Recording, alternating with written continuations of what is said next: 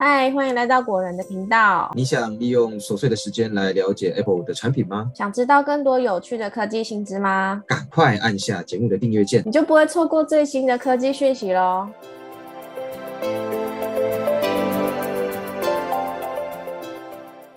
嗨，大家好，欢迎来到果仁聊科技，我是 Silver。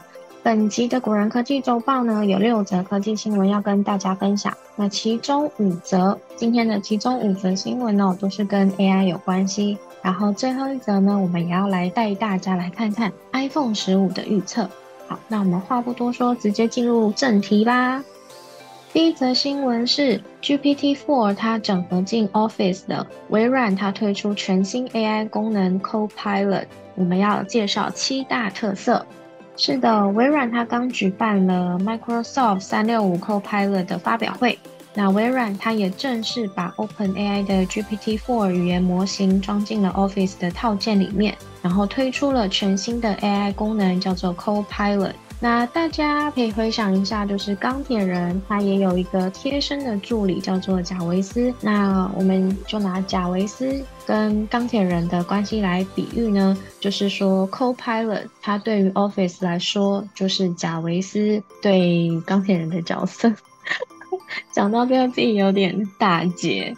好，反正大家可以想成就是 Copilot，就是你在使用 Office 的时候的一个非常贴身的助理。那它主要有七个特色。第一个特色呢，是它在 Word 当中，它可以跟我们一起编辑、总结跟创作。Copilot 它调用的是你在 OneDrive 上面储存的文件资料，它可以完全根据你提供的讯息来写出你需要的，而且非常合适的内容。那第二个特色呢，是在 PowerPoint 当中，它可以把想法直接转化成为简报。大家只要输入资料跟想要的风格，然后再按个按钮，Copilot 它就会帮你生出一份排版精美而且动画丰富的简报，而且它还会帮你把简报提供一些注解，真的非常的方便。那第三个特色是在 Excel 里面呢，它可以分析趋势，然后实现资料的视觉化。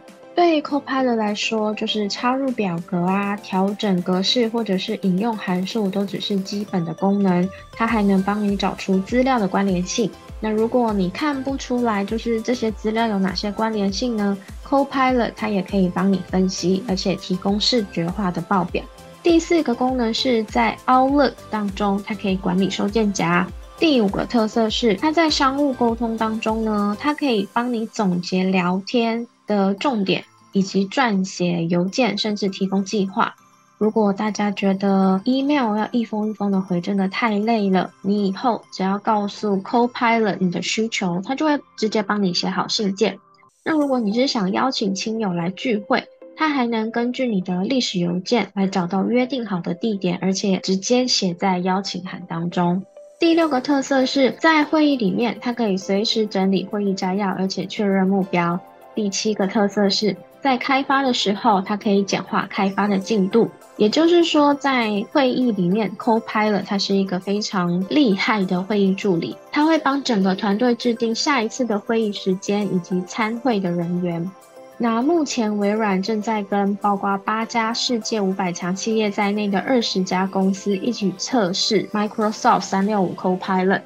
那在未来几个月当中，我们也会持续分享关于 Copilot 的讯息。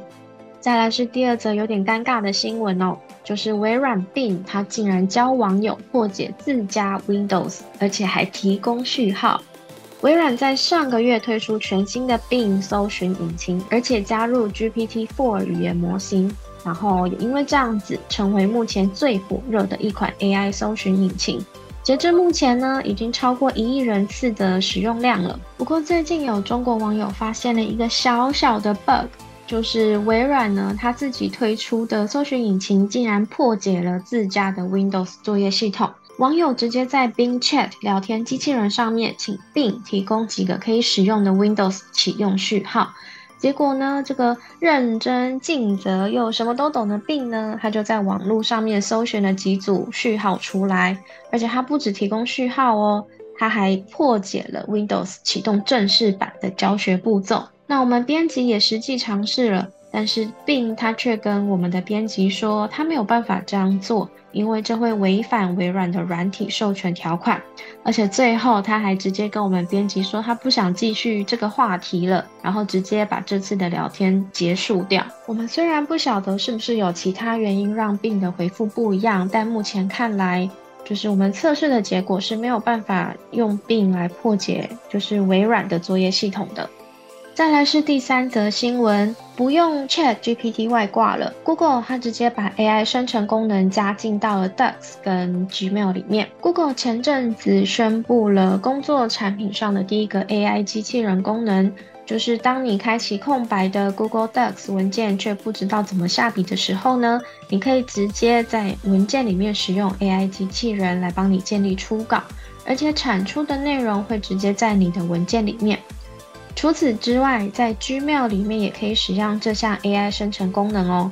如果不知道信件内容怎么写比较好，也可以直接叫唤出 AI，它可以帮你写信，甚至修饰语句，也可以把你要寄出的会议记录或者是逐字稿啊，转成重点的形式。那这项 Google Workspace 中的 AI 功能呢，会在三月的时候陆续推送给接受测试的使用者。那它会从美国地区开始进行测试，之后才会陆续推展到其他的国家。再来是第四则新闻，要跟大家聊聊 Mid Journey V5 版本跟 V4 版本有哪些差异。那一开始呢，我们先来帮大家简单总结一下 Mid Journey V5 版本的三个重点。第一个是它其实并没有改变整个 Mid Journey 的操作流程。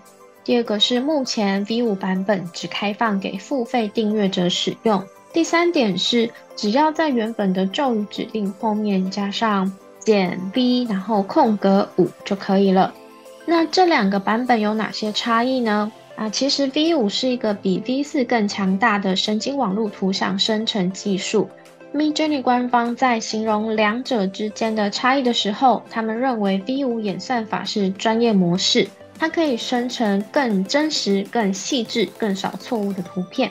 而且给出的图像风格会更加的奔放，更加多元。那也因为 Midjourney V5 所生成的图像可以更加多元，所以如果想要产生理想的图片呢，你就需要提供更加准确而且详细的指令。除此之外，Midjourney 它最大的改变就是眼睛跟脸部的表情可以更加的自然，出现六根手指头的几率也会大幅的降低哦。另外，V5 版本它也支援生成长宽比大于二比一的图片，这对于许多商业案来说呢，会更加的方便。我们也有整理两个版本所生成的图片来做对比，那有兴趣的朋友都可以点选资讯栏的文章连接。再来是第五则新闻，苹果跟 Siri 怎么了？为什么会在这场 AI 战争中无声无息呢？从二零二三年初到现在，不管是 Google 啊，或是微软，都已经推出甚至预告了 AI 相关的应用。但苹果只有在二月的时候举办了一场内部的 AI 研讨会，然后就没了。彭博社记者马克·古尔曼表示，研讨会后呢，他收到许多内部员工提供的消息，也就是说，苹果只是提醒大家 AI 最近发展的很快，然后公司内部其实有相当多 AI 人才等等之类的。等等之类的消息啦。虽然苹果一贯的作风呢是不会随之起舞，但根据最近的几份报告指出哦，就算苹果想要让 Siri 它有能力跟 Chat GPT 竞争，也不是一蹴可及，因为 Siri 背后的团队目前根本没有办法改进 Siri。第一点是因为。苹果从最初 Siri 公司买下 Siri 的技术，并且推出之后呢，就没有对它进行大幅的革命性调整。苹果它只是从原始的城市里面做出小幅度的更新，然后就推出了。第二点是 Siri 的城市呢，现在被形容是一团糟。有一名前苹果工程师，他向外媒表示说，Siri 的城市嘛因为太繁琐而且太庞大，苹果它从来没有真正整理过 Siri 的城市嘛。而且 Siri 很多的回答其实都是固定的，其实它一点都不智慧。也因为这样子呢，导致现在需要重新审视的时候，才会发现 Siri 有许多症结点，它并不是那么容易就可以改动的。它光是要加入一个新的片语，可能就需要花大概一个月的时间哦。那就更不用说，如果要让 Siri 有更聪明的搜寻方式，那这个可能就要花上一年。虽然苹果怎么想的，我们也不太清楚，但是大家或许可以再期待一下今年的苹果的开发者大会上面，他们会不会推出跟 AI 相关的议题或者是服务。再来是第六则新闻，iPhone 十五 Pro 呢又有一份设计图外流了。那在设计图里面就可以看到音量键它从两颗变成一颗。没错，iPhone 十五目前已经开始进入设计图外流的阶段。那之前我们也有跟大家聊过，iPhone 十五可能会舍弃原本的直角边框设计，改成圆角的，但是也不会像之前的 iPhone 八或者是 iPhone SE 那样的圆弧状哦。那在这次的 iPhone 十五 3D 模型设计图当中，就可以看到音量键了。音量键的部分呢，目前只留下一条小小的凹槽。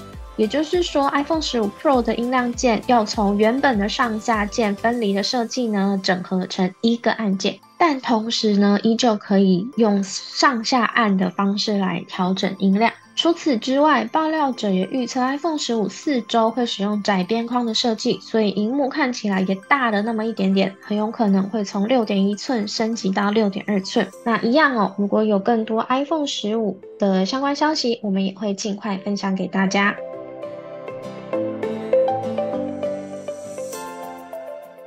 接下来来到本周的影剧推荐环节。